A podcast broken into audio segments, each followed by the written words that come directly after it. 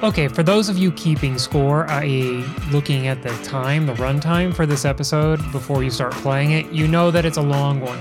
So I am going to dispense with the Jed Bartlett-esque anecdotes here at the beginning that will allude to the overall theme or meaning of this episode and just come out and say it right away. This episode is about two things being true at the same time. It's a fact in life. You can be positive and call for improvement. You can be supportive yet critical of something at the same time. Those two realities can exist. We are here to talk about the positives and negatives of what has happened in the past month and a half, to lay out where we are going correctly, where we are going that could have some improvement, and just give our general thoughts on everything that's happening in the bike racing, in the Criterium racing world, in June and July of 2023. So that's it. Very simple, straightforward. That's what we're going to do. Oh, by the way, did you notice the NBA Rules Committee announced two sweeping changes to the NBA rules for 2023-2024? Just thought I'd throw that out there because I still haven't gotten my invite to the Criterium rules meeting that USA Cycling should be having. Oh, by the way, USA Cycling, if you're curious, my name is Rob Kelly. This is Criterium Nation, a show about life lived one corner at a time. We are a proud part of the Wide Angle Podium network of shows, WideAnglePodium.com, your source for the full bevy of shows available on the network. This is a content creator-owned effort, so please go, subscribe, become a supporter of this network. Become part of this community, whether you like cyclocross, gravel, road, comedy, e-bike racing or Zwift racing, Criterium racing, whatever it happens to be. We've got what you need and what you find interesting. So wideanglepodium.com, your source. We are brought to you this week by our good friends at Caldera Lab. Caldera Lab, we've talked about them a little bit over the past couple of months. They are the creators of high-performance men's skincare products. The skincare world is obviously heavily female-driven and has long been the Wild West for men, where men can't find the right brand or simply lack the knowledge and understanding of what good skincare can be like and what attention we as men need to give to our skin. First impressions matter. There's no two ways around it. And what's the first thing most people notice about you when you present yourself to them? It's going to be your face. And we are rough on our face and we are rough on our skins, especially as cyclists, being in the sun, being in the wind, being underneath sunscreen and sweating heavily. That will take its toll on your skin, which is why Caldera Lab has created the regimen. It's a twice daily routine, starts with a clean slate and the base layer. This is what sets you up for the day. Nice matte finish, rejuvenate, reinvigor. You put a little bit of the icon on around that area underneath and along the side of your eyes where crow's feet could form. It's there designed to slow down the natural processing of aging of the skin, make you look healthier, make it feel better. And then at night, the good. It's your go-to before bed, clinically proven multifunctional serum. Wash your face. Put this on, hit the hay. When you wake up the next morning, your skin will have rejuvenated. It will feel better. It will be relaxed. Okay. CalderaLab.com, 20% off using the promo code Criterium Nation, all one word. Go there, find what you need, become a better version of yourself, take skincare to the next level. Let's do this. Let's talk about what's happened in the last month and a half and about what's going to happen in the next couple of weeks.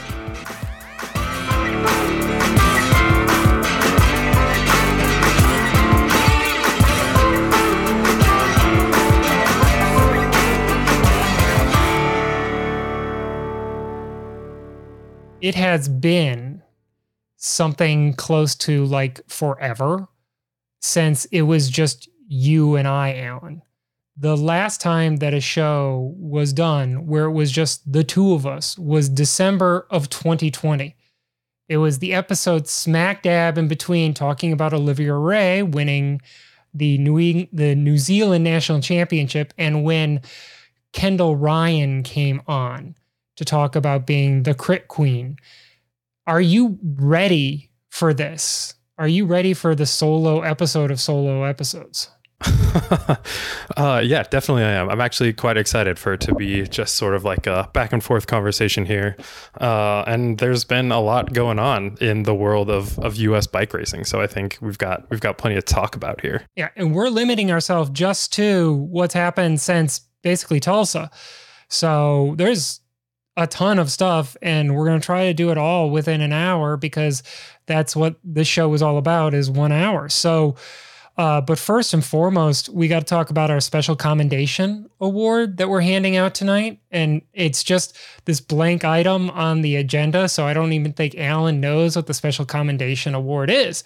But the special award goes to our very own senior women's correspondent, Celine Oberholzer, for starting graduate school this week, or this month, excuse me, at the University of Virginia, which is why Celine isn't here. She's going to grad school. How incredible is that? It's pretty incredible. Yeah. She's going for her master's in architecture. I don't know if it's science or like art, but yeah, very exciting. She's going to be creating something out of nothing, creating buildings to make a place much more livable. And the cool thing is that, you know, her undergrad degree from Indiana was in fine arts. It was in dance, if I recall correctly. And so this is going way outside of kind of that core coursework into Masters of Architecture.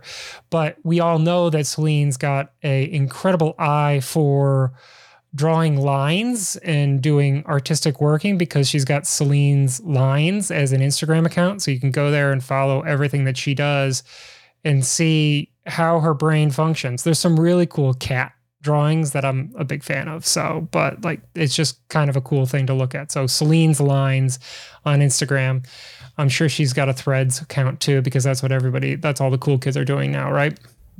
Oh boy. I don't think we have time to get into the Threads, but yeah, definitely excited for her. I think it's a fun step in her life that she's going to enjoy once she gets over the like 12-hour work days.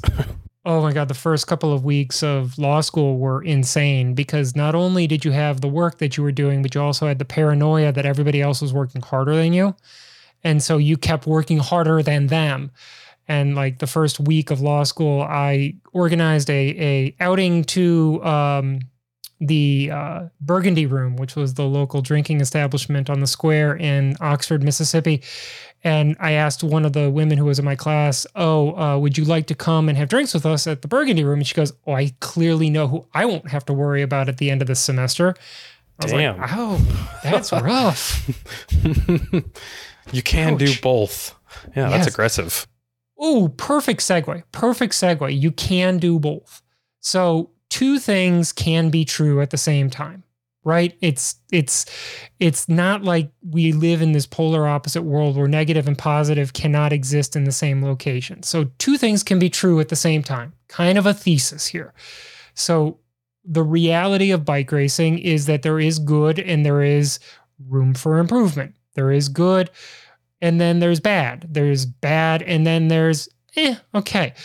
We're going to talk honestly about what's been happening lately, and we will talk about the good, the bad, the stuff that can be improved. So let's remember that thesis. Two things can be true at the same time. It's normally two different things, but I don't even know if these are different or two opposite things. So here we go. Let's talk about chronologically kind of the first thing that comes to mind, since Tulsa is going to be Pro Crit Nationals in Knoxville, Tennessee. Alan, you were there. How incredible of an experience is the crit and road race down in Knoxville? Yeah, it's nationals, right? So it's more or less the biggest race that we're going to do all year. This was my third year there, so I feel like I finally got a handle on these races and like how they're raced, how the courses run. So yeah, it was a really fun year, honestly. The crowds were huge this year. The people of Knoxville really do seem to love having the race there, which is great. And yeah, it was good racing. the road race for me was less than I was hoping for. It was, we got rain delayed because of big thunderstorm, ended up starting an hour and a half later, racing in the rain, something that I love to do, but ultimately kind of had my race ended by a flat tire. Like 5 laps in, something like that. But yeah, to get to the point, overall, great experience. It was an excellent weekend of bike racing. So this is the last year that it's going to be in Knoxville. They have not announced a new location. There was a errant comment made on the live stream of the Criterium that labeled it as potentially somewhere out west. But in talking with Brad Soner, he's like, that person didn't know details beyond what we know, or they knew something that we didn't know. So, you know, we don't know where it's going to go next year. It's just not going to be in Knoxville. I'm not upset by that in any way, shape, or form. Not because I thought the Knoxville course wasn't a great course as a criterium, but it's clear that people have dialed that course in and it's time for a change. I mean, Luke Lamperti clearly knows how to win that race by virtue of doing it 3 years in a row. It was an interesting night because in the crit, we were in a situation where we could have twin three-peats. I don't think I need to pay any royalties for using the word three-peat, even though it was at one point in time trademarked by Pat Riley, I think, when the Bulls were winning their championships in basketball several decades ago now, sadly, when I was at the peak of my life in my high school years. But we had the opportunity for twin repeats with Luke Lamperti of Trinity Racing and Kendall Ryan of Legion of Los Angeles. Spoiler alert, no way, shape, or form, because it happened a month ago. Kendall did not win. She came in second. On the women's side, Corinne LeBecki from Jumbo-Visma wins the race. Kendall finishes second. And then Chloe Patrick from Sirius Cycling comes in third. Chloe was also the U23 champ because the women don't have their own standalone race. On the men's side, Luke wins. Colby Simmons, yes, the younger brother of the road race champion and World Tour pro Quinn Simmons. Colby rides for Jumbo-Visma Devo team. He finishes in second place, and Tyler Williams from Legion of Los Angeles finishes in third. You may ask, where were the other Williamses? Why? Where is Justin? Where is Corey? They aren't, for purposes of the UCI, Americans. They raced in Belize. So Legion did not have its two founders at that race, but they definitely had a full stacked lineup anyways. So yes, Alan, you raced this course 3 times now. How does it play out? How does a race on this course in Knoxville play out? Basically in 2 parts. Part 1 is like 65 minutes of the 70-minute race, or however long we end up racing. Maybe it was a 90-minute race, to be honest. I don't exactly remember. But like 95% of the race is people attacking, trying to get some sort of a breakaway going. But because it's like downhill, turn around, come back up, nothing ever gets away. Even when you have like the nice mix of one of all the teams, inevitably there's someone who's going to try and bridge across, and it just kind of like pulls itself back together.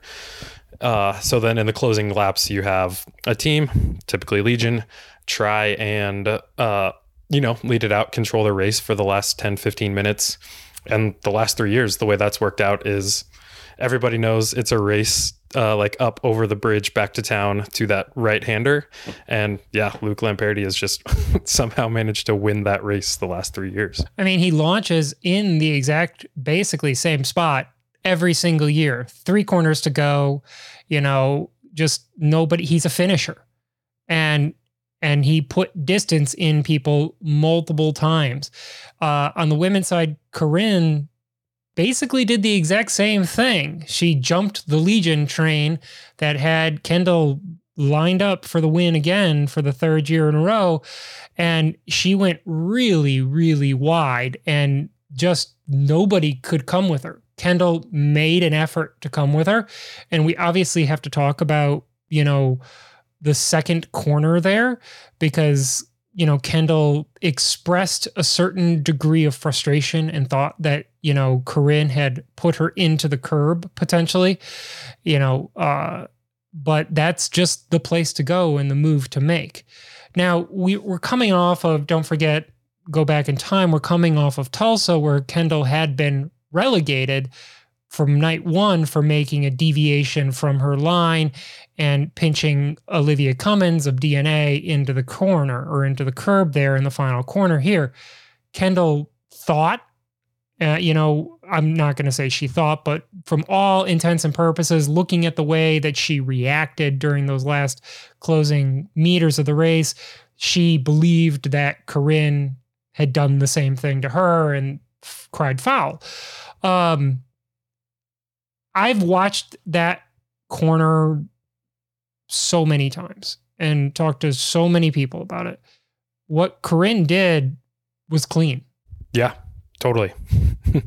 I mean, you can, when you watch them like side by side, if you can somehow, it's pretty clear that what Kendall did at Tulsa was like much more dramatic than what Corinne did at Nationals. It was a lot more aggressive. You know, there was like the look back, like looking at her and then deviating versus Corinne eyes forward. She was just riding the racing lines. It's a much narrower road than the finish in Tulsa. So I can understand why in the moment and, you know, losing your chance at the three-peat, you would cross the line being like, that was a deviation. I got in trouble for this. Like, I'm going to report it. But going back and watching the live like replay of it, it's, yeah, she was just classic racing incident, I suppose. And don't forget, this is the exact same corner where 2 years ago when Luke Lamperti, or 3 years ago now when Luke Lamperti won his first, that Scott McGill and Corey Williams came together and crashed when Scott had the outside line in that exact same spot. It is a corner where by virtue of the speed that you're coming into it, you are going to go wide and you are going to use the full stretch of the road. So it's not like, you know, it's not like this was going to be a surprise or unusual. What I think was a surprise was Kendall finally found somebody who had the capacity and power to match her power. She ran up against a World Tour pro woman who could do exactly what Kendall wanted to do, just in this instance, better. So, yeah, I think maybe she was even a bit surprised at how early Corinne went because they were still maybe past halfway on the straight, but like Corinne went super early and yeah, just had the power to hold it all the way to the finish, which I think it just caught Kendall off guard a little bit. Like she was expecting to wait another 10 seconds or so before starting the sprint. So one of the, we asked on Instagram today, you know, for comment from the fans of the show, like, what do you guys want to hear about?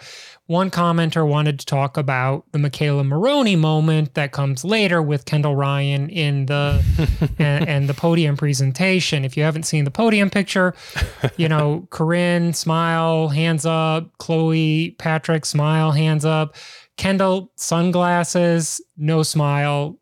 A very sour or dour face, you know, so let's talk about that for a second. I have reached out to a variety of professional athletes or college athletes or directors within college programs to ask them, how do you deal with disappointment? How do your athletes, or how should your athletes who hold themselves out to be professionals or on the way up to professionals deal with disappointment? Because it's one, heat of the moment, and two, you're being videoed. So like whatever you do, it's going to be a reaction and people are going to see it. And with sport more than anything else in this world, you know, your heart rate's already high. Your emotions are already peaked. Your initial reaction is going to be very raw. And so the response that I got from a lot of people was, you do have to give a certain degree of a pass to an athlete in that moment, you know, in that instantaneous response. Obviously, there are certain things that you cannot give them a pass on. Violence, for example, curb stomping wheels, spitting or pushing athletes, you know, those sort of things. You can't be, what's that guy's name in the NFL? Ndamukong Suh, the dirtiest player in the NFL. You can't do those sort of things. But an instantaneous reaction like Kendall did, where she threw her hands up and things like that, give her a pass on. Yeah, totally harmless. What happens next? You know, when you come down to the podium ceremony, when you come down to talking to the press, for example, or when you come down from, you know, the post locker room shower, you know, meetings and conversations, what's the deal there? You know, and basically the way that it's been relayed to me from people who do this professionally and as a living is you get a drink, a water bottle, you know, whatever it happens to be, you get a shower, you get a period of time in which you can decompress. And after that, you're expected to act like a professional. You're expected to just say, okay, I'm dealing with the problem. Yeah. Yeah. I think it does come down to professionalism. Like, obviously you are more than entitled to like feel your feelings, especially when you're like putting so much time and effort and emotion into a single day's race. But I mean, when it comes to the podium, like the women's podium is after the men's race. So you've had well over an hour to start to like digest these things. And like that, I mean, Corinne's won a lot of national championships, so she has a lot of national championship podium pictures, but like, it's just disrespectful to the person who did win, because now forever in that photo, instead of it being like, you know, professional, here's your three people, it's like two people doing the professional thing. And then one person who is just, I don't know, it just kind of ruins that moment. And I think, you know, Kendall's also had her fair share of wins and podium pictures where, you know, second and third are obviously going to be extremely disappointed that they lost, but they're still doing their part, doing their job and making it look presentable. But whether she was slighted or not in this finishing sprint, it's just like, you're just kind of ruining it for everybody else when nobody else has done that to you. So I guess that is just kind of the way I look at it.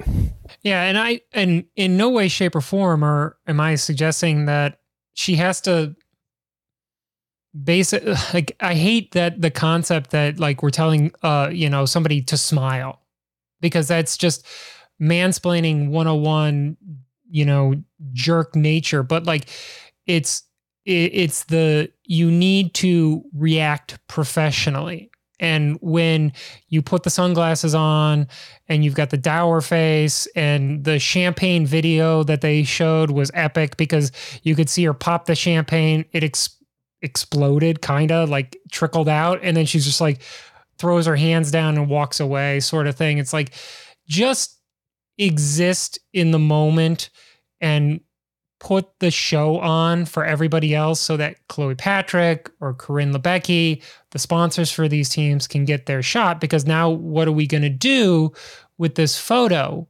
You know, do we have to crop Kendall out? Because it's not really a marketable photo for Jumbo Visma or for Sirius Cycling or for any other sponsors. Yeah. Yeah. And to be honest, with like how much of a social media team that Legion has around it, I'm surprised that nobody said anything as she's walking up to the podium with the sunglasses on, being like, I know you're upset, I know you're bummed, but like you can't do that. But yeah, they let her go up there. She wore the sunglasses, and now that's the photo that we got. So the race was 70 minutes. That's what it was slated for. I'm not 100% sure exactly how long the race went, but like, for a national criterium, do you think 70 minutes for the national championship, do you think 70 minutes is legitimate? I mean, in the sense that that's pretty much how long crits are these days, like in the ACC, in the NCL. I mean, the NCL races have been even shorter, just like because all of the existing crit races we have seem to be trending towards the like 70 to 75 minute range. I suppose it's valid, but I think if you asked most of the quote unquote pro teams in the US, like, we would all enjoy it being 90 minutes or honestly even a 2-hour race. I think, you know, especially considering it's just sort of like, if you're a DE team, you get to be in the race, like everybody can hang, especially on that course, for 60 minutes. So I think we're kind of limiting the entertainment that the race has to offer by making it only 70 minutes long. Definitely, again, you know, Brad Soner and Lauren Tucker Hall doing a great job on the call, keeping it interesting and engaging, because I was watching it on the good old-fashioned flow, which could be a separate conversation about USA Cycling and $150 subscription to Flow that I was required to get. But, you know, it's entertainment value, you know, for us to go longer than 70 minutes to see the dynamicism. I have this vague memory in the back of my head that my Masters National Championship criterium was already 75 minutes, you know, the last time that I did it. And it's kind of ironic that, you know, the pro crit would be shorter than a Masters crit from like less than 10 years ago. Yeah, that is pretty silly, huh? Yeah, again, I guess it just goes back to, it's time to sort of switch up the course. Like, as kind of uninteresting as it is for us to continue to race on it, you know, how are people supposed to get excited over sitting down to watch when they pretty much already know exactly how everything's going to play out? So 4th of July fireworks for everybody. So exciting, wonderful. But the big thing from the 4th of July weekend, because 4th of July was a Wednesday, I think, or a Tuesday, middle of the week, but the weekend that followed were the fireworks in Boise, in your hometown, with the Boise Twilight Criterium. Alan, did you get carried to the line Rudy Rudiger style? Unfortunately not. I actually really tried hard to convince people that that's what we should do. But no one took the bait. I tried to talk to Kurt Holzer, who was doing the calls for Twilight, and see if he could like wrangle some people. But yeah, no one was interested. Regrettably, Boise was not live streamed. Snowy Mountain was there for us, taking pictures of it and giving us detailed blow by blow about how things were ran. And we did get to see the ACC post race recap video. So we have at least some knowledge of what was going on. And most importantly, we got the first glimpse of the new Skylar Schneider Pan American Championship jersey that was full-time first displayed there.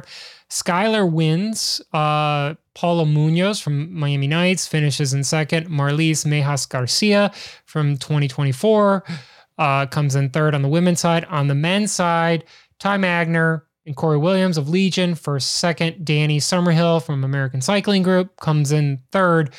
Skylar did it from a solo late race move. That's my understanding. Yeah, that's exactly what happened. She did the jersey well and did something that a lot of people consider to be like pretty impossible at Boise.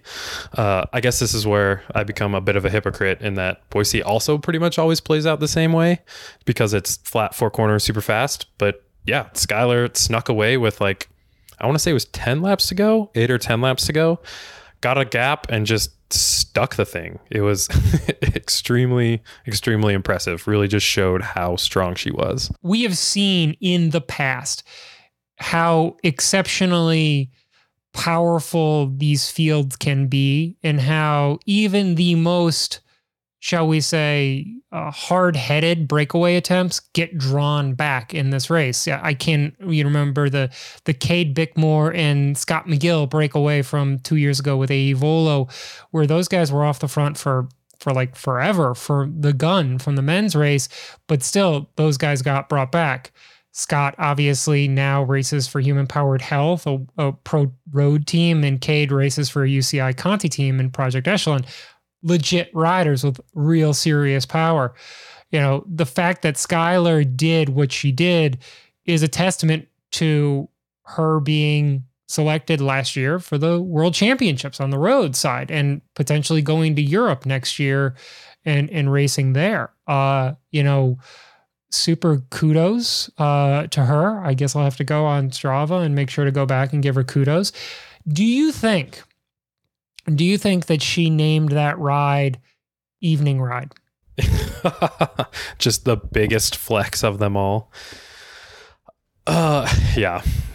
I don't know. Probably. I don't know if that would land us hard, since it was just Boise Twilight as doing like a 100-mile ride with a bunch of KOMs. But I think she was also selected, or has been selected, for the World Championships this year, the Super Worlds. For Glasgow? Yeah. Ooh, excellent. Yeah, it's really, again, like, it is a bunch of American women who are in the World Tour, and then Skylar Schneider. Just like, yeah, proving her class, honestly.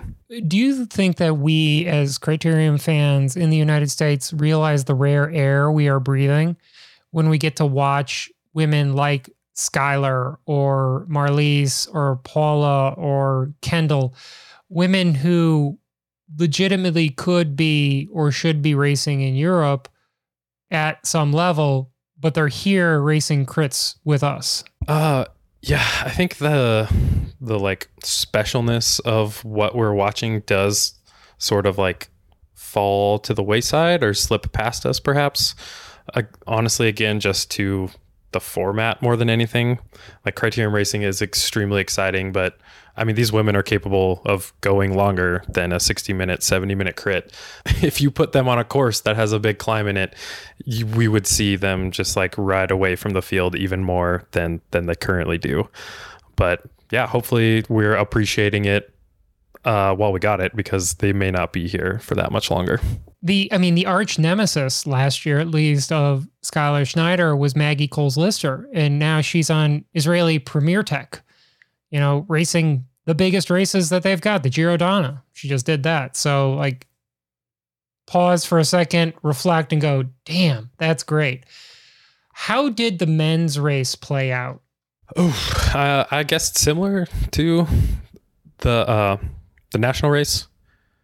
Basically, again, it was a 75-minute race, pretty short, lots of attacks. I personally, it being my home race and everybody finally coming to me, my whole goal was just to attack as much as possible, try and get off the front, just make it interesting for everybody there, since like my parents were here, family there. But that was a story for everybody. A lot of attempts to get something going. Not that we never had like a good sized group that started to roll away, just kind of a lot of ones and twos and threes. So once we hit about the 50-minute mark, you saw Legion just like group together up at the front and yeah, do their lead out. At one point, the Miami Blazers did overtake the Legion train, which I thought was interesting because I think they did it with like 20 laps to go, which is still 20 minutes left in the race. So that was a bit confusing to me. I wasn't fully understanding why the Blazers would take over so early when, you know, they just objectively don't have the same firepower. They were basically doing Legion's job for them. Yeah, so they lasted until maybe 12 to go, and then we saw Legion take over, do, you know, they had their A squad. They had all the strong guys, so they rode really hard. But actually, on the last lap, Ty Magner and Alec Cohen and Corey attacked their own lead out.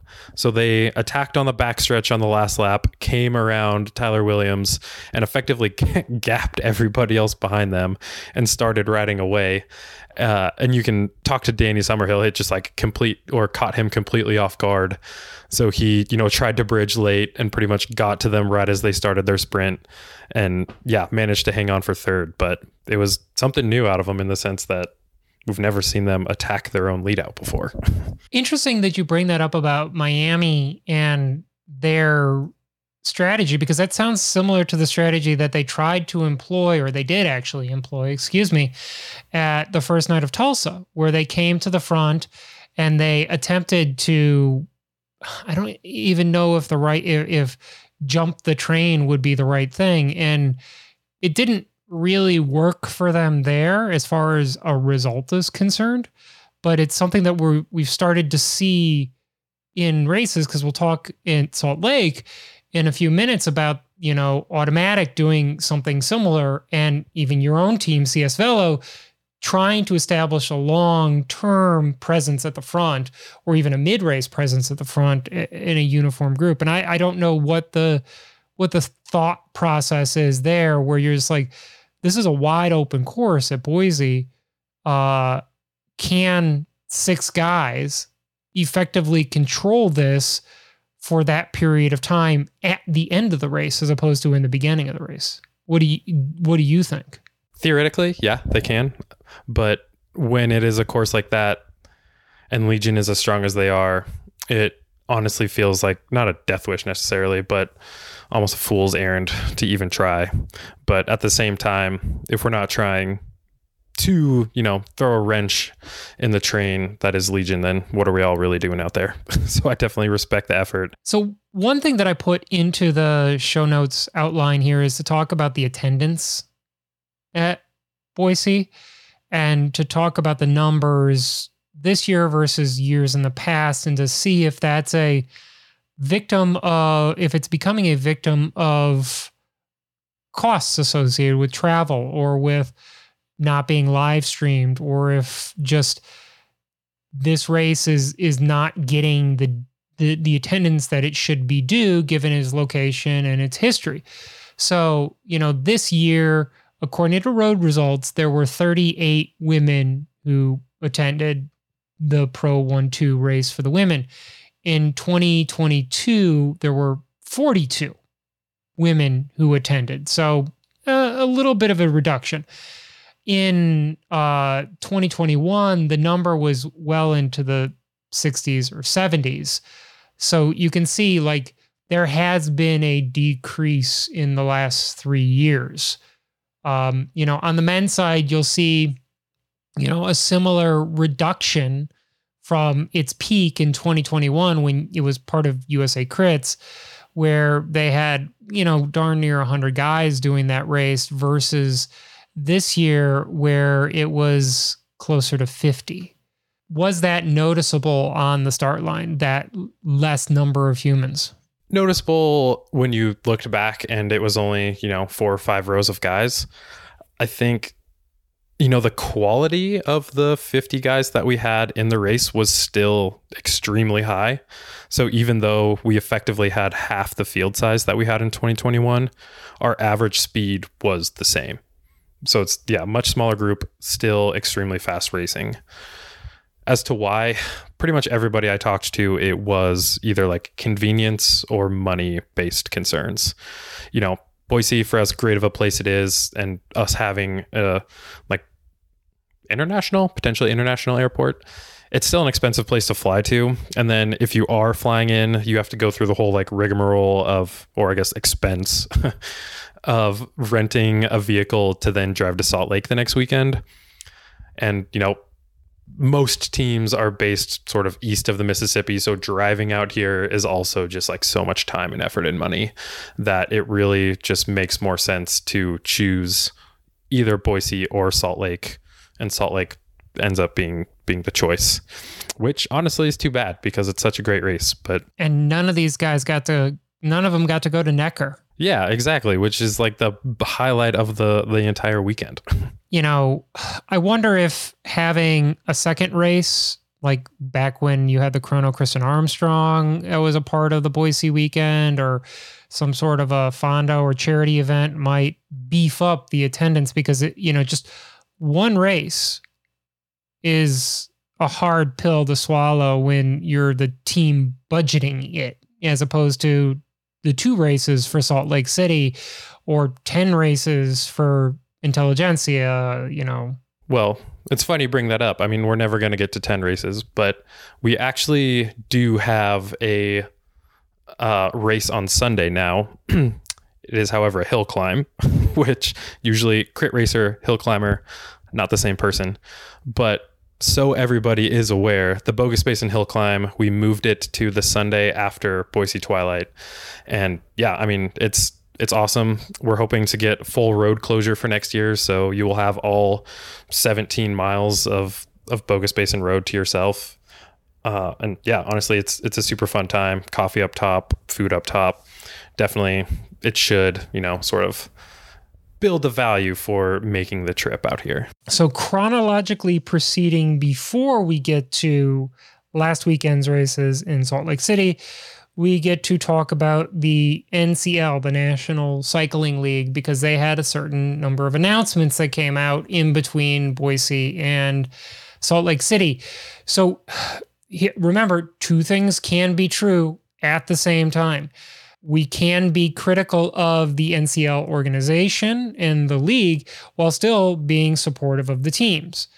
As we said in the past and probably a billion times, the two NCL teams are legit. Like, the guys and women on the Miami Knights and the Denver Disruptors have had incredible seasons. And if the story was just about let's build two great teams and send them out, you could say mission accomplished, great, we did it. The issue, however, is that the league does not seem to be as healthy or as stable as their social media wants us to believe, or at least the way that their social media was presented. So here are some facts that have come out in the last couple of weeks. The fourth stop of the NCL four-race series, the Washington, D.C. one, is not going to happen. No legitimate or real explanation was provided as to why. It was just, we want to focus on 2024. I've read enough PR statements to know that that's a non-answer answer. So, I don't understand why aim so high if you're going to have trouble, or why say that you're going to have races without actually having the races already lined up. It seems like it was a lot of promise, but not a lot of delivery on the Washington, D.C. end. Alan, do you got any comments there about that? I guess my only thought is just that this whole season of theirs has felt a bit rushed. I mean, when did they officially announce that they were going to be a league? It was in 2023. So if I am remembering correctly, yeah, it just seems like, they wanted to rush to get a product out, and now they're sort of having to deal with a bit of the blowback of not being necessarily completely prepared for the season. It also comes up with the fact that they tried to create everything whole cloth. There was no partnering with existing events, no partnering with existing teams. This was just we want to do this our way or the highway. And I think this is a point that I want to make before we get to some more of the facts about what has happened, is why I believe that the NCL has received such a harsh, critical look from so many people in the Criterium community. It's because they entered into this space and said, we are going to, I don't like the tech word disrupt, but it is a word that gets used in the space, where they were going to disrupt. They were going to be the organization that reinvigorated, reinvented, redesigned, rethought, redid the entire concept of criterium racing that existed in the United States, and that's existed since, I don't know, how long has Somerville been going on? 78, 79 years? There was an existing community, there were existing events, there were existing teams who had bought into this. And so by saying that we are doing it better than you, that we are the future, you inherently create enemies, or you create people who want to see critical review of what you're doing. And when you don't do everything up to snuff, people are going to point that out to you. And so by doing what they did and doing it the way that they did, I fear that they invited their own criticism. Oh, yeah.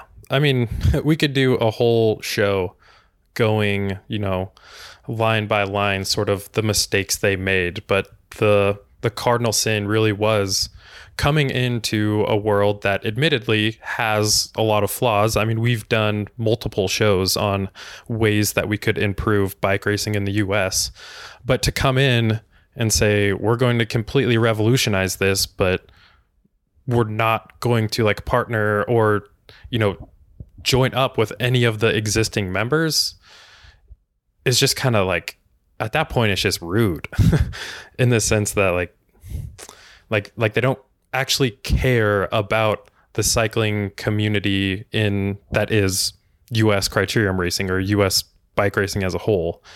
Like, that's where it starts to feel a bit disingenuous, I guess.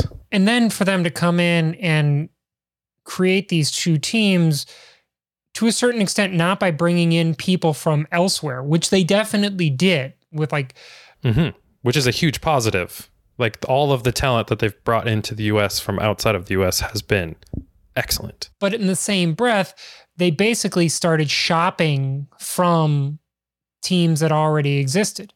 They had greater resources. They could offer these riders more money.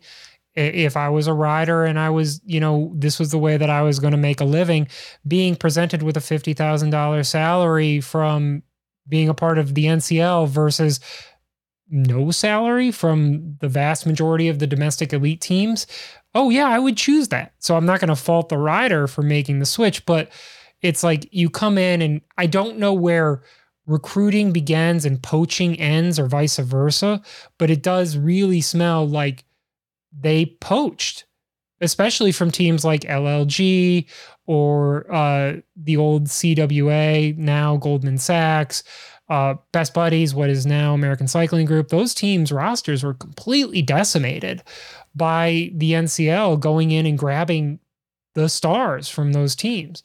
And so, like... Which, honestly, like, I don't even necessarily have a problem with. Like, if there is a team that is going to pay these people who deserve to be paid a bunch of money, like, yes, like, go get yours, go get that bag. Where it starts to like bug me is if the NCL only ends up existing for a season, then they stole all these people, promised them a bunch of stuff, and then that's just all gone. And like now there's, you know, whatever it is, 40 people that don't have teams to ride for. And when will they find out about that? Like, how confident are the riders that this is coming back next year is my question. Because I don't want to see a world where my friends who have been like promised a bunch of stuff are now just completely out of luck and stuck without a team next year, because it is a lot of riders. And, you know, the teams, even the elite ones in the US, their budgets are still small, and it's hard to bring on, you know, 4 new riders and figure out how to afford to get them to races. Yeah, because I mean, I've been parts of the discussion with people who have been trying to find riders' homes, like in October or in November, like with Gateway, when that team folded, you know, all of a sudden you've got all these great young riders who deserve a shot, who had, you know, hoped to continue going with that, and then they're gone. Or like last year with Wildlife Generation, you know, when Wildlife Generation ceased to exist, you had, you know, Johnny Clark and Noah Granigan and, you know, Scott McGill. You had incredible riders who needed homes, but they didn't have an opportunity anymore because two-year contracts in bike racing is like crazy, especially in criterium racing. But let's go back to some more of the facts. So remember, the promise was that these races were going to take place in major cities and in downtowns because they wanted to not only attract the people who are endemic fans, the you and I and folks who are listening, but they also wanted to attract the people who are walking down the street, or the people who are just like, I'm in downtown Atlanta near Centennial Olympic Park Plaza. What is this insanity going on? I want to be a part of this. I mean, that's one of the things that we sell crit racing as, is like, street festival. Let's do this. Let's go with it. This is an incredible opportunity and experience. Bring your live music in, you know, bring your bands, bring your kids. We'll have carnival rides and face painting. I mean, Hummelstown, the race in Pennsylvania, you know, all of these Pennsylvania races, for some odd reason, they used to have the Rock Tour of Lidditz, Main Line. They all have like these carnivals or festivals that would go with them. Reading did the same thing. It was just like, cool, bands, Pennsylvania, bike racing, gears and guitars in Winston-Salem, all of it. So that's the promise that was made to us in the bike racing community, that we were doing it in downtowns. And that they pulled off in Miami. Yes, which they absolutely did in Miami Beach. Super cool, but apparently not going to happen anymore for the Denver stop and for the Atlanta stop. So the permit that we found initially for the NCL for Atlanta was for Centennial Olympic Park Plaza. I named it for a specific reason, because they were going to run their race there. cool. It's not happening there anymore. It's happening at the Porsche test track or facility near Hartsfield-Jackson International Airport. And when I say near, it's under the, it's adjacent to the threshold of the runway. Like it's right there. So, you know, if they're landing east to west, you will be right there experiencing the 747s and the Airbuses. The event is no longer open to the public, but you can only get in if you buy a $200, I think, VIP ticket. So now your huge throngs and fans are completely gone. The event in Denver is not in Denver. It's actually in Commerce, Colorado. And it's at a, which is like 20 minutes outside of the city. It's at a soccer complex, the Dick's Sporting Good Field, which is where the local Major League Soccer team in Denver plays. Haven't seen the actual course for the Commerce, Colorado race, but oh my God, it's a massive parking lot. That's what that facility is. Are we going to have a coned off race with a massive parking lot? Is this the NCL? The way that the NCL goes out is with that. I don't know. The GCN contract is gone. It will not be aired on GCN. I believe it still will be aired, but don't know any details about that some way, shape, or form. The CEO is out. Medalist that ran the Miami race is out. The other top leaders are out from it. They did announce a new CEO, and there are tons of instances in business where the CEO that initiates and launches is quickly out and replaced by a CEO whose job it is to, you know, grow and manage. So don't read too much into that specific thing, but you start to add all these things together. It doesn't look healthy. Yeah, no, it definitely does not. And that all kind of started when they had to move the Atlanta race in the first place. And part of what comes with, I guess, yeah, the maybe negative outlook is that they aren't super forthcoming on their social media, sort of explaining, or any sort of like press release explaining why these decisions and these moves have been made. They just have sort of put it out there that the race needs to be moved back. We're going to put it at a new location. I mean, one of my big sort of points of skepticism in the first place with the NCL was based around the fact that it was the startup and they had like, 30 different like leadership positions. So it was great that you had all of this funding, the $7 million investment. But when you start splitting that, obviously between the riders who need to get paid and then all of these different leadership people, like you're going to burn through that budget super, super quickly. So, you know, the way all of this sort of reads to me is that they tried a thing. Miami was, by all intents and purposes, like a success. But as they got deeper and deeper into it, it started to look more and more bleak. And then eventually people have been looking for a way out and just sort of started abandoning ship is like my sort of like outlook on it. One thing that's also telling or interesting is that the teams are not attending as many races as one would expect outside of the NCL. So Miami Knights and Denver Disruptors did not attend all of Tour of America's Dairyland. They only attended the Grafton ACC race and the day after. When it comes to Intelligentsia, they're not attending the full scope of Intelligentsia. They're only attending the Lake Bluff and Fulton race. Lake Bluff being the ACC race and Fulton or Goose Island being the last day, the Sunday afterwards. So, you know, it's July, which means team budgets inherently become thinner than they were in March because you've spent that money. But this I mean, ours is fully blown. I'll tell you that much. Of course. And that's why, you know, that's why it's July. So it's not unusual for teams to run low on money at this time of year or for infusions of cash not to come in from sponsors, even though sponsors may have promised it. But it all goes back to, gee, this just doesn't sound healthy. This doesn't sound like the promises are going to be met. Yeah. I mean, if we look at this through sort of the lens of what was promised at the beginning of the year, have they revolutionized, using their words, revolutionized cycling in America? Have they accomplished that? I think it was going to be a bold claim with only 4 races in the series, but now that they're down to 3, and like we mentioned, you know, they're no longer in city centers, like all of these things that they said were going to be what revolutionized American cycling have sort of fallen away.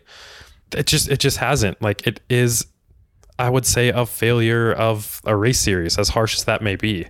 The teams themselves have had great success all year long, and it's been amazing to watch. But the league as a whole at this point, and we'll see, you know, maybe it'll surprise everybody, and the 2 races that they still have to run will be great success. But at this point in time, it's hard to objectively really call it anything but sort of, yeah, a failed experiment. It's for me, I was going to say an Icarus flying too close to the sun. And by that, I mean, they created their own sun to fly too close to with their social media and their claims. I'm just wondering, are there lessons for us to learn from what's happened to the NCL?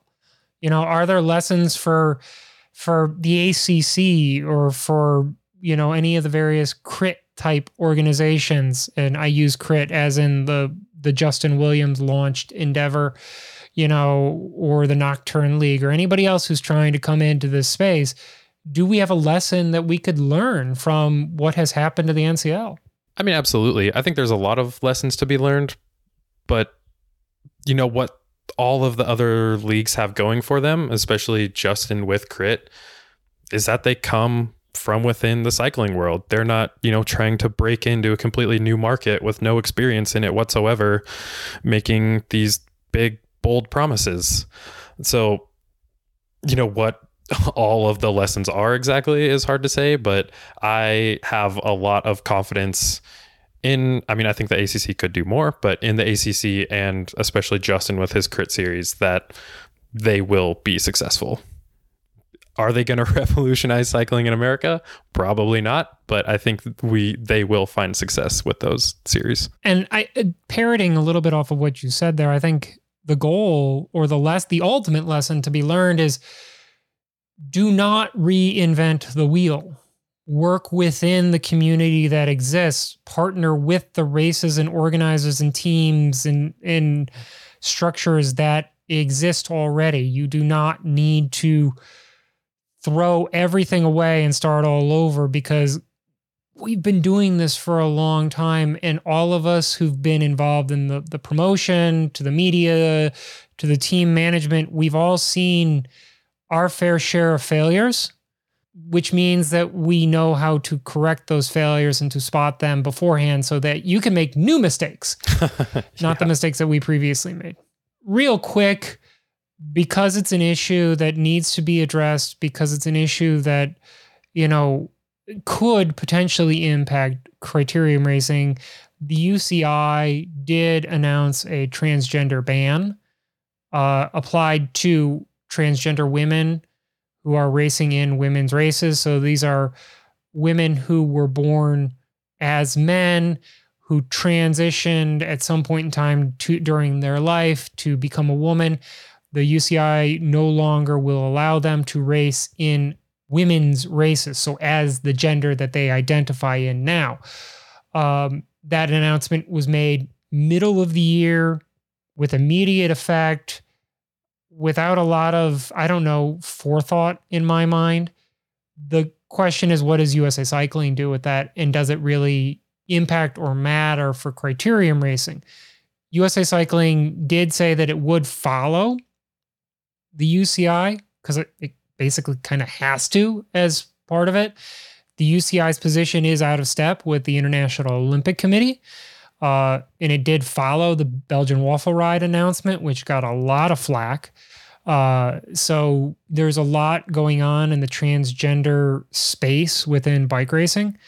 But the practical effect, at least speaking with transgender athletes who know a lot more about this than I personally do because they live it, is that there is no USAC policy as it exists right now that has been changed. So what existed in April of 2023 continues to exist. in criterium racing, we only have two races in the United States that are UCI sanctioned races that also have women's fields. And that's Gila, Joe Martin. Both have already been run this year. The jury's still out on whether this rule would apply to nationals, but nationals has also already been run this year. So sit, wait, see what USA Cycling says, how their policy evolves, what happens next. I don't know, Alan, what else do you think that we need to say about that? I guess I personally just want to mention the fact that like the UCI making this decision was first completely out of the blue and not in line with like statements that they had been making back in May, as well as not based in any sort of scientific fact as shown by their like lead doctor. They're just, as a fact, is not enough scientific data out there to definitively say one way or another that transgender women have any sort of an athletic advantage. So I think it was a bad and wrong decision by the UCI, and I hope that that USAC sort of takes that into account and really listens to the USA Cycling Group at large and makes the right decision here. Let us segue away from that and get back into talking about races that specifically happened. So we have Salt Lake last week, or a week and a half ago when this show airs. You know, Salt Lake City, part of 2 days of racing. One day is the ACC. That race in the Industry Crit was won by Paula Munoz, with Heidi Praderas, both from Miami Knights, in second. Nicola McDonald from the Cervelo Zip Track team. Had to look that one up. Had not seen Nicola's name in results nationally before. On the men's side, Danny Summerhill gets his long-awaited ACC win of the year. Alfredo Rodriguez from Miami Knights in second, and then Reinhard Jans van Rensburg, the South African national champion from the Denver Disruptors, who has hurt my fingers from having to type his name on Instagram so many times because he's had so many incredible results this year, finishes in third. Alan, you were there. It's a lot of letters. Yep, sure was. Full squad this time. CS had a full squad, which was nice. Two things can be true. The race was run well. Yes. Yeah, it was. So that's great. It was live streamed, which was incredible because we got to see it. We could analyze it, discuss it, look at it, do everything that we need to do in order to tell you who won, how they won, and why they won. The question, however, is this criterium course, the first night in the industry, good enough to be an elite criterium course in the United States? I'm sure everybody has a different opinion. Having done all four editions of the Salt Lake Crit, the first day has always just been marred by crashes. Granted, when we were racing through the Gateway, that was objectively worse than the Industry Crit. But yeah, I mean, it was just a crash fest again. More crashes than any other race we've had all year, and crashes that happen when the racing is at its most intense, which is always frustrating. So we've had last lap crashes, or last year we'll just call it incidences, that affect the outcome of the race. And I would just sort of say like leave sort of a sour taste in people's mouths. Long story short, I would be a proponent of them moving day one, the ACC race, to a different location. I just think that this is not the race that Salt Lake City wants representing itself on live stream. For those who have never been to Salt Lake City, I have never been to Salt Lake City. And so now I've been presented with, this is what Salt Lake City looks like. The Industry Crit is Salt Lake City. And you've got a into oncoming traffic, basically left-hand turn for the first corner. You've got what appears to be an active construction zone in the race. So you've got cones coning off the entire area. And you've got corner number 2 or 3, I think it is, which seems to be the corner where everybody likes to crash on the last lap. 2 years in a row, there's been some kind of a racing incident in that corner. And I bet you that this year's racing incident where Corey Williams from Legion crashed is probably somewhat due to the fact of his experience last year where his tire got stuck in a rut on the outside. This time he went inside and it looks like didn't weight his bike appropriately and slipped right out. Physics is unapologetic and unwavering. So, you know, I just, for as well of an organization as the Salt Lake City Criterium has been, and as far as creating an event and putting it on and getting it to a level where it can be put out there as one of the best criteriums on our calendar, this course is not doing it for me. Yeah. And honestly, that, I guess my two ideas based off of that are like, A, the environment around that race and like the vibes coming from all of the spectators there watching are excellent. It's such a good race in that front. But yeah, the point you made about watching the live stream and we're just like literally racing around some like industrial complex. Everything's gray. You can see from the live stream that the pavement is shitty. Like Salt Lake City has so much more to offer than that. Yeah. So from just like a visual standpoint, an aesthetic standpoint, day two in 2021 happened in Holiday, which is just like a suburb of Salt Lake. The backdrop was the mountains to the northwest of the city. And it was incredible. So yeah, in terms of really like presenting their best face, I would love to see them move day one to that Holiday course. And I think it would just be so much better of an experience for everybody involved. Corner number one, John Borstelman, your teammate, he ran his hand into either the concrete wall. He punched a concrete wall. Yeah. Yeah. Was that a mattress that had been like duct taped to the bullnose of that concrete? No, I don't think there was anything there. They put out some like plastic barriers, which they didn't have last year, but they're like plastic traffic barriers, but they're so wide that it actually took up some like good rideable space on the road.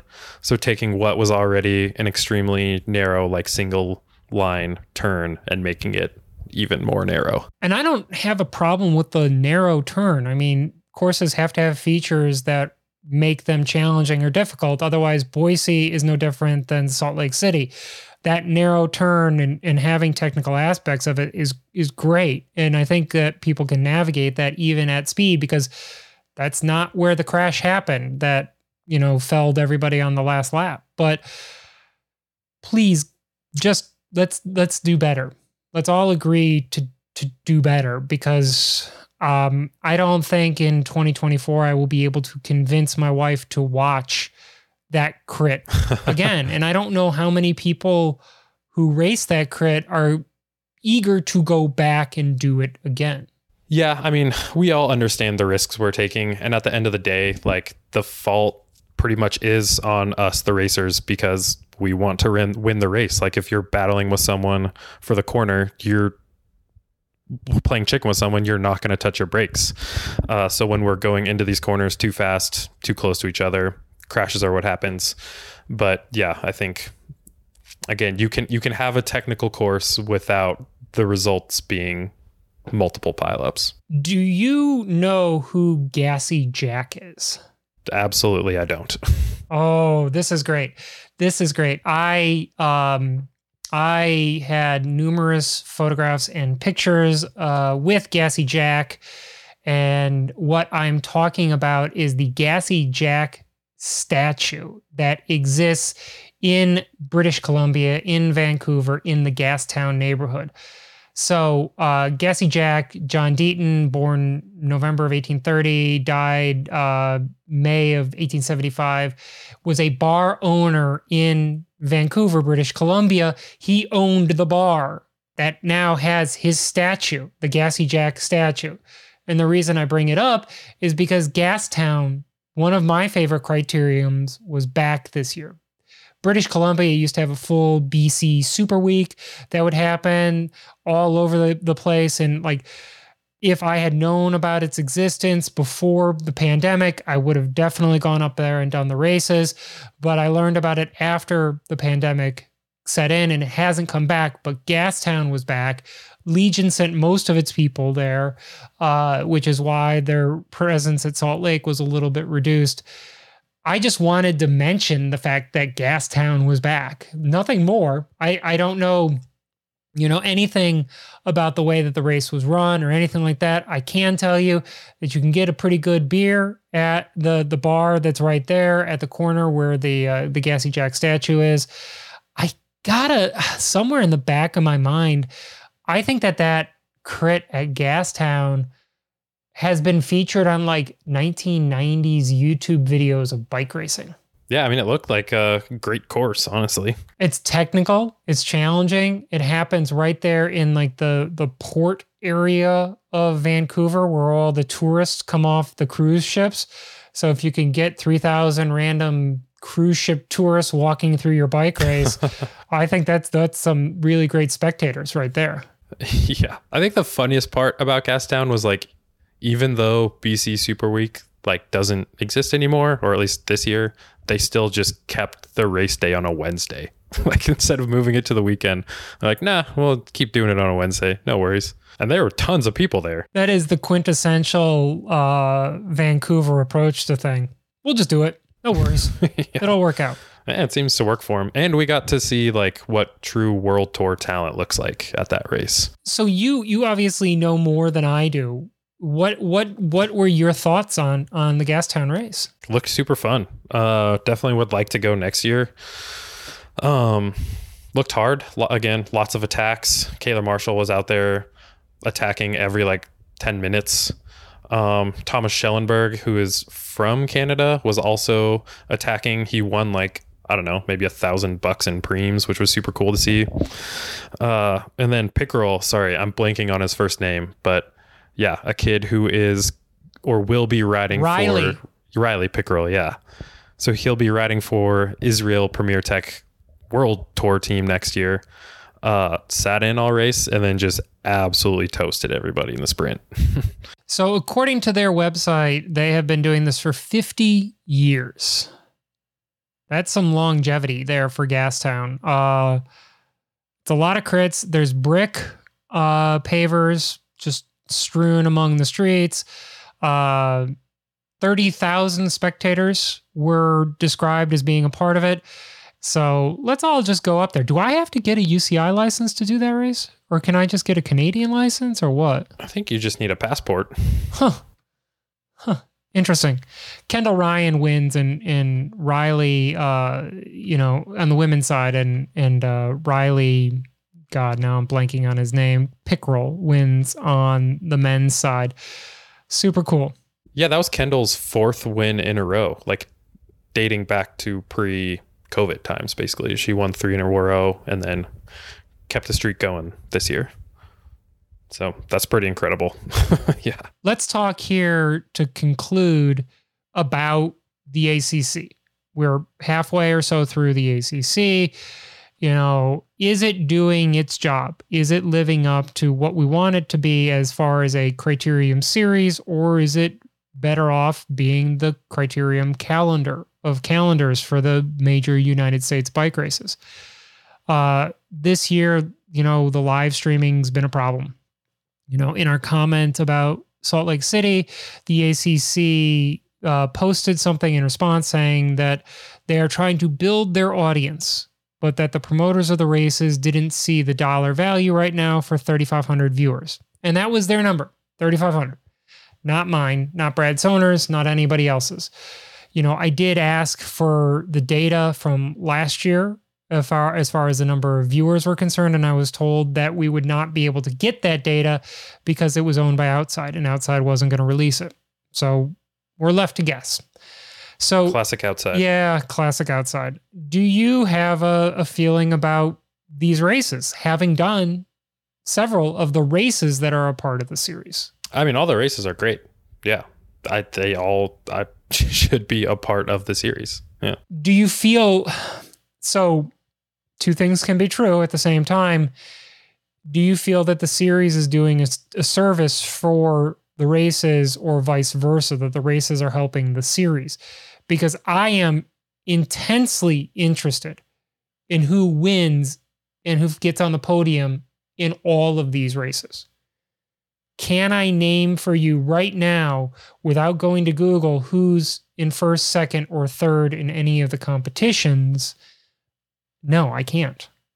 And I feel bad about that, but like in the same breath, like I'm just not engaged. It's just not sucked me in the way that the races themselves have. Yeah, I mean, I guess two true things at once. Like, it seems like if you were interested in the races, you would also have an idea, or like be more engaged in also the leaders of the sprints and the overall. Yeah, I don't know. I guess maybe like I can understand them feeling like there isn't enough value in spending, you know, just ridiculous amounts of money on live streams. But if they're not going to do that, I would like to see them doing a little bit more, maybe just like in terms of YouTube videos. At this point, it seems like all information that you're getting from the ACC is via Instagram. And with just like how loaded up with content Instagram is these days, like it's very, very easy, even if you do like very much care about the racing itself, to sort of miss the recaps. Or yeah, like they're posting all of the points for the jerseys there as well. So yeah, I think like some investment in doing like full recaps on YouTube, doing interviews with everybody, putting it on YouTube could be sort of like bridge that gap between only Instagram or $150,000 a race to have a live stream. Well, remember we got the number of like $60,000 to $65,000 to live stream Boise last year. You know, that's consistent with what Sonny King paid for, you know, their live stream this year. Last year in 2022, all of the races were live streamed with the exception of Harlem. And when Harlem wasn't live streamed, everybody raised a huge fuss about it. And you could see the bump that Harlem had been given the two prior years is completely gone this year. The attendance at Harlem dropped through, you know, to the ground. Nobody went because it wasn't part of the series, and it also wasn't live streamed.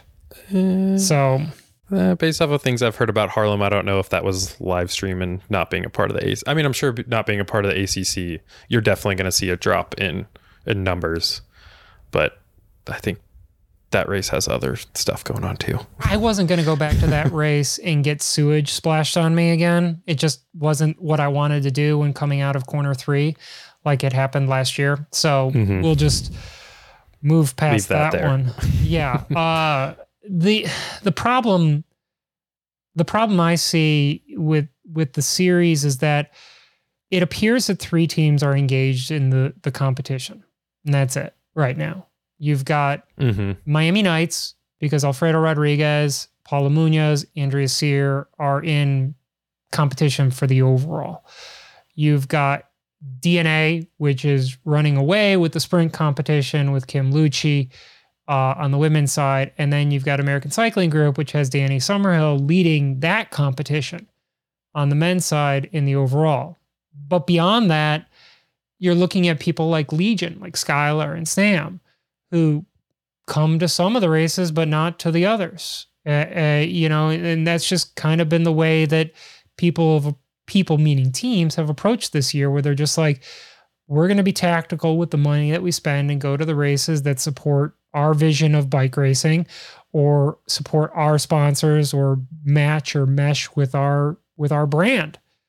And I'm sorry, your race doesn't mesh with our brand, or it costs too much money, or we're going to focus on, you know, going to Tour de Buse or, you know, Colombia or something else, or Green Mountain in the case of CS Velo, as opposed to the hill at Gateway Cup. You know, I'm just not seeing a huge level of broad engagement. What are you feeling from CS Velo or from the other men's teams that you're talking to? Yeah, I mean, again, CS Velo, we are built as a stage race team. So, and stage races are huge budget sucks for us in a good way. But yeah, I mean, so we are choosing to do Green Mountain stage race over going to Intelligentsia this upcoming week. Yeah, I don't know. That's tough. I mean, I think it is honestly just a budgetary thing, which is going to fluctuate throughout the years, whether people have enough budget to do the whole ACC calendar. And like we talked about earlier, by the time you get to July, budgets are stretched thin. And then, yeah, there's also a lot of really great races that just aren't a part of the ACC that people want to go do.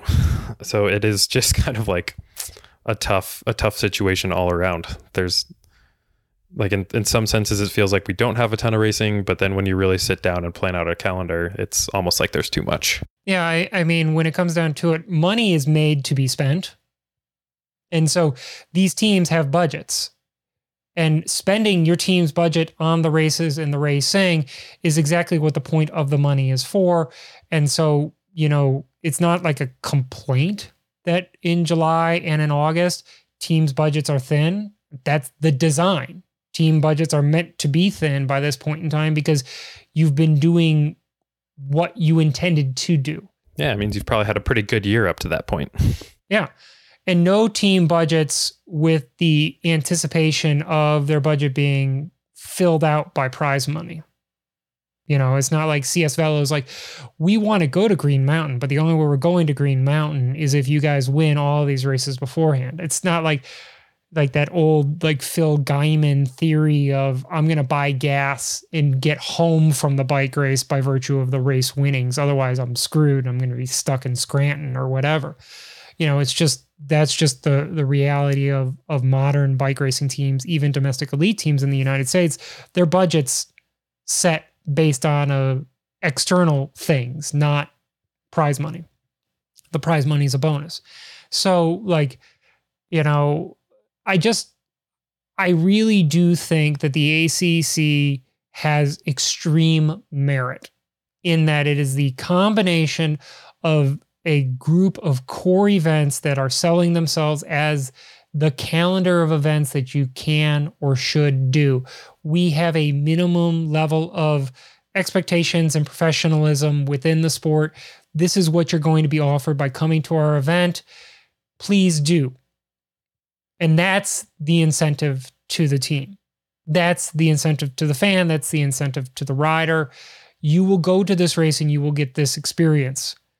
You know, one of the comments that we got on Instagram today was about local racing and how local racing is experiencing a big hit, especially where this commentator was in Colorado. They haven't had very much racing in Colorado at all this year. I do know that there was a problem with BRAC. BRAC got bought out by somebody else. BRAC was the organization, Bicycle Racing Association of Colorado or something like that was running it. So there's some, you know, thing that's happening in Colorado that's causing local or amateur racing to be a little wonky. But in the same breath, the response that I wanted to give to that person is the reason that races sometimes go away is because people have an expectation of what a race should be. And if your local race, if your ACC race, if your major national series race doesn't meet that expectation, bike racers are consumers and they'll go elsewhere. I wrestle with that myself, where it's just like, do I want to spend my time, money, and effort locally at a race, or do I want to go elsewhere? And, you know, like the dichotomy between racing Ride Sally Ride or Tulsa Tough, you know, Ride Sally Ride is a 45-minute car ride. I can race twice. It's a 3-corner crit. Cool. I race with my friends. It's wonderful. Tulsa Tough is Tulsa Tough. Yeah. But it also requires airfare and hotel and a lot of it. So it's like, what experience is going to give me the most joy for my dollar? And for you guys at the domestic elite level or the UCI Conti level, that calculus is there too. But it's also like, what race experience will give me the best benefit for my brand, my sponsors, the people who are backing me, the people who are having expectations of me. And that's the beauty of the ACC. You've got this base floor of this is what a quality event shall be.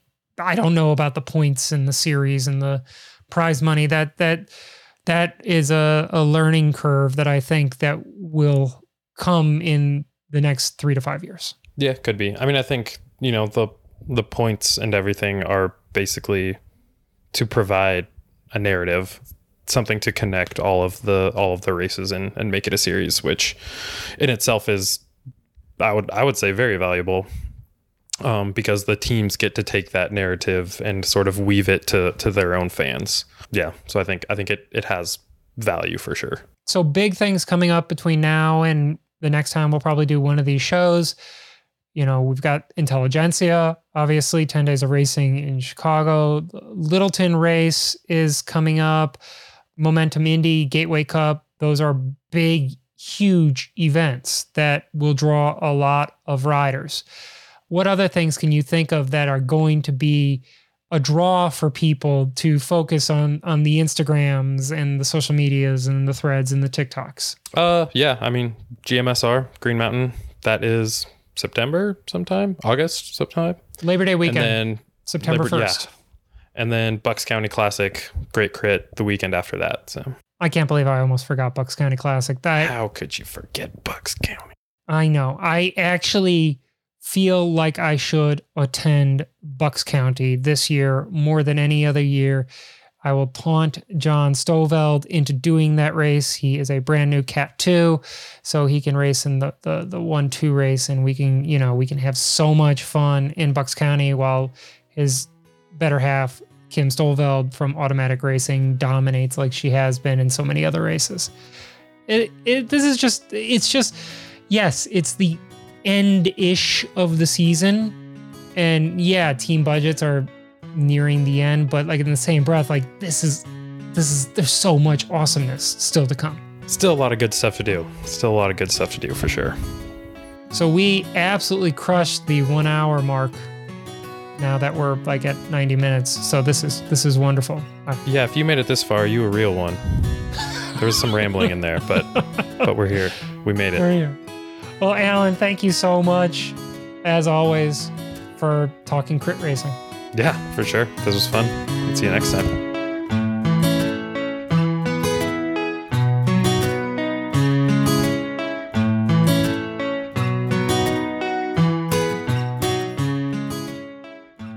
Thank you for joining us in another episode of the show. We are a proud part of the Wide Angle Podium network of shows. Today's episode was written, produced, and edited by me, Rob Kelly, with special thanks, of course, to the great Alan Schroeder, our senior men's correspondent.